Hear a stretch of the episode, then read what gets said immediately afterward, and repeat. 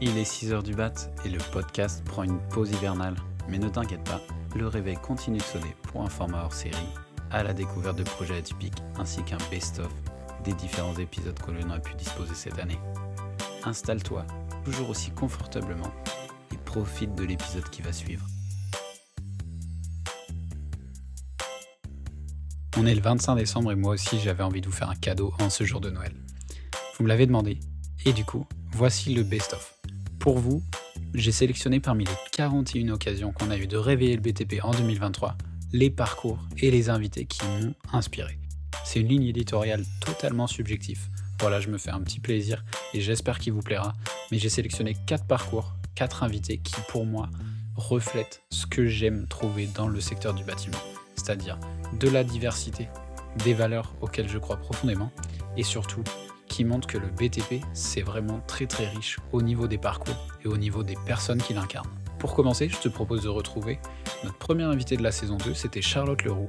Elle est passée des pistes de ski à un atelier de formation au métier du bois. Euh, moi j'ai adoré cette rencontre avec Charlotte. En tout cas, j'espère qu'elle sera de même pour toi. Je te laisse reprendre, réécouter ce petit passage et on se retrouve juste après.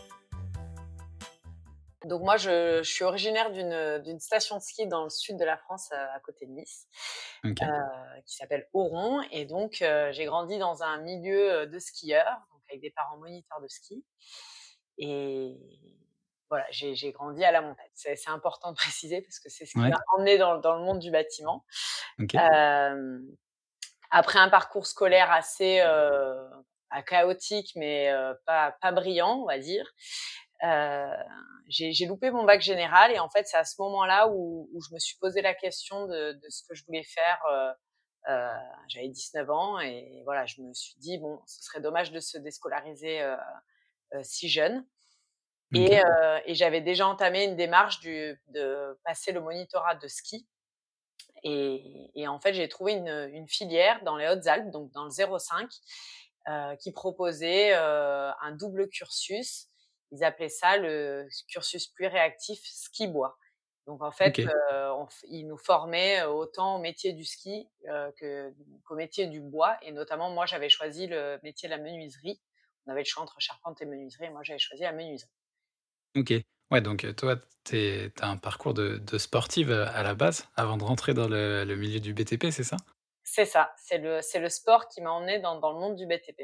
Hyper, hyper euh, atypique, c'est clair. Et donc, du coup, après ça, après cette première orientation, du coup, tu as choisi le bois. Euh, pourquoi euh, le bois Pourquoi ça Pourquoi ça t'a amené vers, vers le, le, bois et la charpente? C'était quoi le, ce qui t'a fait basculer vers cette orientation-là? Alors au départ, c'était vraiment le, le ski et, et, je cherchais quand même un, une filière professionnelle pour passer une année. En fait, c'était ça l'objectif au départ. Et je voulais quand même un, un métier professionnel euh, où je touchais de la matière. Ça, c'était quand même euh, un, un, élément important. Et, et à ce moment-là, j'hésitais entre prothésiste dentaire ou euh, le bois. Et en fait, j'ai choisi le bois parce que il y avait le ski. Voilà. Si on fait un peu un résumé de cette, cet échange, on voit que toi, à la base, c'était un secteur qui était pas forcément celui auquel on t'avait prédestiné, tu étais plus orienté vers le ski et au final, via le ski, tu as une passion pour le bois. Le bois t'a amené à racheter une entreprise, à faire de la formation et maintenant tu te retrouves à, vouloir augmenter ce nombre de, personnes à qui tu apprends le métier d'ébéniste. C'est incroyable comme, comme parcours, quoi. C'est ça qui est hyper inspirant, en fait. Oui, bah c'est merci beaucoup en tout cas. Et, ah et, et c'est vrai que voilà, dans, dans, ce, dans ce monde du BTP, il y, a beaucoup, beaucoup, beaucoup de métiers. Et en fait, il y, en a pour, pour, pas mal de monde. Mmh et, et, les femmes ont toute leur place dans, dans ce monde-là. J'espère que ça t'a fait plaisir de retrouver Charlotte, autant que j'ai pris de plaisir à enregistrer cet échange. C'était une discussion passionnante, et en tout cas, je t'invite à écouter l'épisode complet directement dans la liste des épisodes ci-dessous, c'était l'épisode 17. Maintenant, on passe à un autre invité qui m'a vraiment marqué cette année, un invité avec qui euh, je ne pensais vraiment pas avoir cet échange. C'est Philippe Banquet, c'est le directeur du groupe Acorus. Acorus, c'est 1800 personnes. Philippe est arrivé quand il y avait 80 personnes. C'est une croissance exceptionnelle, mais c'est une croissance surtout basée sur le service, sur l'emploi et avec des valeurs qui font vraiment, euh, qui font vraiment écho à ce que j'aime dans le bâtiment. Donc on valorise les métiers, on valorise les personnes qui sont au sein des entreprises et les décisions stratégiques sont construite à la fois par le haut du management, mais aussi par la partie vraiment terrain. Les remontées terrain permettent de construire la stratégie du groupe. Et ça, moi, je trouve ça vraiment super intéressant. Donc, je te laisse redécouvrir ce passage avec Philippe, ce moment de l'épisode qui était super intéressant. Et toi, tu as l'aspect euh, plutôt euh, service, proximité, parcours intrapreneur. Le leitmotiv d'Acorus, euh, aujourd'hui, c'est le service. Comment on construit un groupe comme Acorus tout en gardant cette vision-là de, de ton point de vue? Alors, grand groupe, c'est un peu exagéré. Certes, euh, maintenant, à Chorus, c'est grand. On est 1600 personnes, donc euh, euh, ça paraît grand. L'idée de cette construction, puisqu'on a commencé en 2010 avec 80 personnes, l'idée de cette construction, c'est d'essayer de, grandir dans ce monde du bâtiment, mais sans devenir grand, en fait, tout en restant une petite boîte dans son fonctionnement ou des petites boîtes, des petites entreprises. Donc, comment on fait? C'est clairement de la co-construction en fait. C'est un peu comme, euh, comme tu l'as dit, au tout début, tu étais dans des, euh, dans des groupes euh, à vocation un peu des plutôt grosses entreprises, mais toujours dans un aspect avec les projets d'intrapreneuriat, ce qui fait un peu la force aussi d'Acorus, beaucoup de petits, petits blocs qui s'ajustent et surtout bah, la volonté de jamais partir de, de, quelque chose de tout neuf, de, qui sort de terre et, et bâtir sur l'existant. Un peu, c'est un peu ça c'est un peu ça qui vous a aidé à, Chorus, euh, j'entends, à, grossir tout en gardant cet, cet aspect euh, vraiment euh, culture d'entreprise de, petite petite structure à, à, la base, alors que vous étiez vous étiez 80 et que maintenant vous êtes 1500. Si, bah oui, c'est c'est bien défini. C'est ne, pas partir de zéro, ça veut dire surtout euh, ne pas faire de grandes stratégies euh, dans un bureau qui disent euh, finalement on a décidé de faire ci, on a décidé de faire ça. La stratégie c'est on fait que de la rénovation, c'est quand même suffisamment large. et derrière, on part des attentes du client, on part des, des, besoins de service de nos clients pour développer, parfois de zéro pour le coup, mais appuyer sur la demande du client, bah, les services dont ils ont besoin. Donc on était plombier, puis un jour on a compris que si on embauchait des maçons, bah, ça plaisait aux clients, bah, on est devenu maçon, on est devenu électricien, on est devenu menuisier, on est devenu peintre. Et c'était le deuxième parti pris euh, qui, qui continue de répondre à la question euh, comment on fait pour faire du service. Faire du service, c'est donner le, pouvoir de représenter l'entreprise à des gens qui, qui, vont être en contact du client. Donc euh, il faut vraiment pouvoir compter sur des équipes, des techniciens qui euh, auront plaisir à, à dire c'est Acorus qui est en train de vous rendre service. Et ben, ça, c'est vraiment le deuxième grand truc euh, euh, qui, permet de développer Acorus, c'est d'avoir parié sur euh, l'emploi, beaucoup moins de sous-traitance qu'ailleurs, parié sur la maîtrise interne des savoir-faire, parce que c'est ça qui permet de délivrer dans la durée un service de qualité constante, voire même, on l'espère, en amélioration, mais alors que avec trop de sous-traitance, c'est plus compliqué. C'est sans doute faisable, mais c'est plus compliqué parce que c'est plus compliqué de fabriquer cette accumulation d'expérience, cet apprentissage avec des sous-traitants. Encore une fois, j'aimerais remercier Philippe de son temps et surtout de son partage d'expérience parce que c'est vraiment ultra, ultra valorisant de pouvoir compter sur des personnes comme ça sur le secteur du bâtiment, dans des activités qui sont pas forcément simples tous les jours, mais avec euh, des capitaines d'industrie comme ça. Je trouve que le bâtiment a de beaux jours devant lui. 2023, c'était aussi l'occasion de montrer la diversité du secteur. Et quand je te parle de diversité, je te parle principalement du débat qu'il y a toujours sur la parité entre les hommes et les femmes. La parité entre les hommes et les femmes, elle est largement déséquilibrée dans le bâtiment, mais il y a des gens qui font bouger les choses de l'intérieur. Et c'est quelque chose qui va forcément bouger, parce que les métiers du bâtiment sont ouverts à la fois aux femmes et aux hommes, et ça on l'a vu très facilement dans l'épisode avec Cerise Steiner, des fabricoleuses. Cerise, elle a eu un parcours plutôt atypique, elle a œuvré dans les métiers de la culture, mais maintenant elle est peintre en bâtiment. Elle a créé une asso qui s'appelle Les Fabricoleuses et je te laisse découvrir son parcours juste après. Est-ce que tu peux te présenter rapidement, nous parler de ton parcours et ce qui amène Cerise Steiner dans le BTP oui, alors je suis arrivée à Marseille il y a sept ans. Avant cela, vie parisienne, tumultueuse dans la culture, entre autres. J'ai fait trois ans d'archi euh, intérieur euh, à l'aube de mes 30 ans. Et lorsque je suis arrivée à Marseille, j'ai continué à bosser un peu dans la musique. Et un dimanche, je m'ennuyais allègrement et j'ai eu une idée euh, saugrenue de repeindre mon cafouche. Un cafouche, c'est un placard à Marseille. Donc je suis allée, acheter, je suis allée acheter de la peinture. Euh, euh sur la Canebière, vraiment dans une boutique ouverte le dimanche, et j'ai peint mon cafouche. Avec du doré et du vert céladon. Et c'est là que je me suis dit, mais en fait, je voulais être peintre en décor il y a des années. J'ai pas poursuivi cette voie-là parce que ma maman est tombée malade et du coup je me suis dit bon je, je continue dans ce que dans ce que je sais faire l'événementiel l'artistique, etc.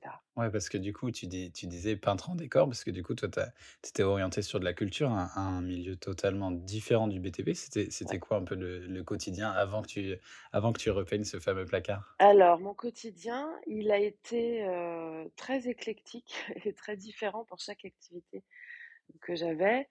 Euh, la musique, euh, par exemple, j'étais bouqueuse. donc, qu'est-ce que c'est qu'une bouqueuse? En gros, c'est un peu le commercial de la musique, c'est-à-dire qu'on défend des jeunes artistes, enfin des artistes émergents, et on est là pour faire connaître ces artistes auprès de programmateurs. Tu as créé un, mouvement qui s'appelle les Fabricoleuses. Est-ce que tu peux nous, nous raconter un peu la genèse de ce projet? Parce que c'est un peu la suite de ton arrivée dans le, dans le BTP par, par cette activité de peintre, c'est ça? Oui.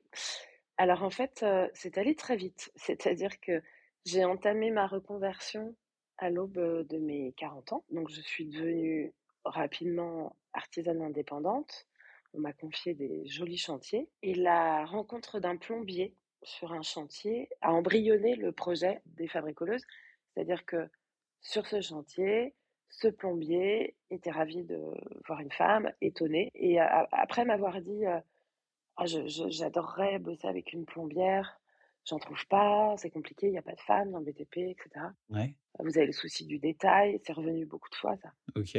Le souci du détail, l'esthétisme. Euh, vous avez une façon de, de réfléchir et d'organiser qui est différente. Euh, souvent, euh, ça apaise sur un chantier, etc. Je me suis couchée et le lendemain matin, je me suis réveillée avec une idée de rassembler du savoir-faire au féminin. Donc, les fabricoleuses sont nées neuf mois plus tard sous la forme d'un collectif à Marseille, le 8 mars 2021. Ok, donc un, collectif de, femmes dans le BTP, du coup. Oui, exactement. Que des métiers de, de l'artisanat dans, dans, le, dans le BTP, la construction et les chantiers. C'est ça, ça a commencé comme ça, et depuis lors, ça a quand même bien grandi, bien évolué au gré des rencontres, au gré de la connaissance aussi du secteur. voilà, j'ai, ça a mûri et donc, du coup, aujourd'hui, c'est plus, bien plus qu'un collectif. c'est un mouvement qui vise à atteindre la parité dans la construction des bâtiments et la décoration en féminisant le secteur et en revalorisant nos métiers. Ok.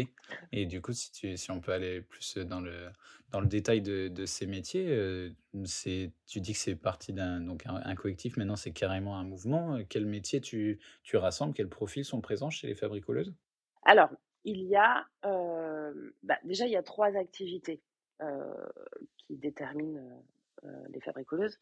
Il y a une entreprise de peinture, euh, inclusive. On est euh, à chaque fois euh, mixité et inclusion. Une entreprise de peinture, un réseau en ligne qui là pour le coup va représenter tous les corps d'État, construction, bâtiment, décoration, pour les indépendantes, les demandeuses d'emploi, les salariés et les intermittentes, parce que je ne les oublie pas. Mmh et voilà. Et donc ce réseau va également inclure les artisans, entreprises artisanales, TPE, PME, etc.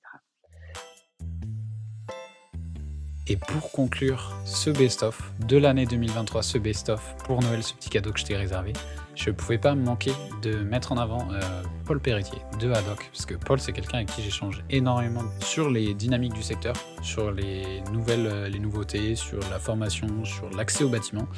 Et étant super aligné avec ce qu'il propose, je te laisse redécouvrir comment est né Haddock et surtout comment il est arrivé jusqu'à le proposer au métier du bâtiment et comment ça va révolutionner le terrain, les réunions de chantier et aussi d'autres aspects comme les briefings sécurité.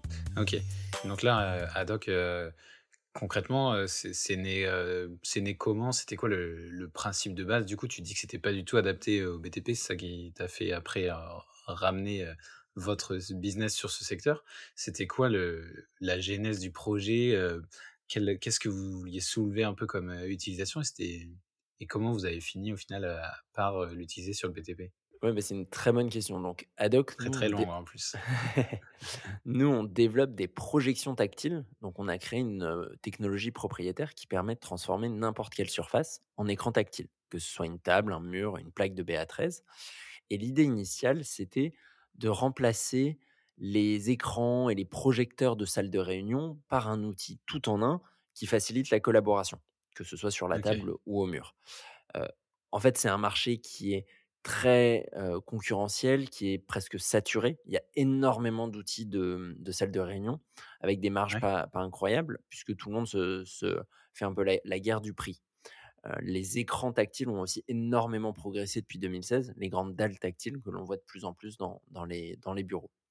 Par contre, on s'est rendu compte que cette technologie avait vraiment de l'intérêt pour amener du numérique dans les les mains de gens qui bossent sur le terrain, que ce soit dans une usine, sur un chantier, vraiment, des gens qui ne sont pas derrière un bureau, pas derrière un écran au quotidien et pourtant, ces gens-là, ils ont aussi besoin d'outils numériques. Ils ont aussi besoin des logiciels de l'entreprise, que ce soit pour la planification, pour la remontée d'informations ou même pour la revue de plan. Et comment on est arrivé au BTP? Et bah, tout simplement en montrant le plus possible, notre produit et notre innovation. Tu vois, nous, effectivement, on passe notre vie sur le terrain. On passe notre vie à aller voir des chantiers, à aller voir, des on bosse beaucoup avec les centres de formation du BTP, que ce soit les lycées pro, les CFA du BTP et cetera. Heu, on est tout le temps dans les ateliers et tout à rencontrer les formateurs, les apprentis, heu et tout ça et c'est génial et c'est là où on comprend, heu, l'intérêt de notre produit et de ce qu'on fait. Et pour n'importe quel produit, c'est vrai. Tant que tu es pas dans le métier au quotidien, tu comprends pas vraiment les cas d'usage et tu réponds à des espèces de constructions mentales du besoin, alors que si tu passes du temps avec les utilisateurs, même eux, tu les tu les aides à exprimer quel est réellement leur besoin. Est-ce que c'est de gagner du temps? Est-ce que c'est d'accéder à l'information et cetera? J'espère que tu as apprécié ce best-of. C'était le dernier invité que je voulais te faire redécouvrir. C'était un plaisir de réveiller le BTP avec vous tous et merci d'être de plus en plus nombreux à faire rayonner le podcast sur vos chantiers et auprès de vos collègues. On se retrouve la semaine prochaine pour le dernier hors-série. Il va me rester une dernière chose à te demander. Si tu as apprécié le contenu de cet épisode, n'oublie pas de t'abonner et de nous laisser un avis 5 étoiles.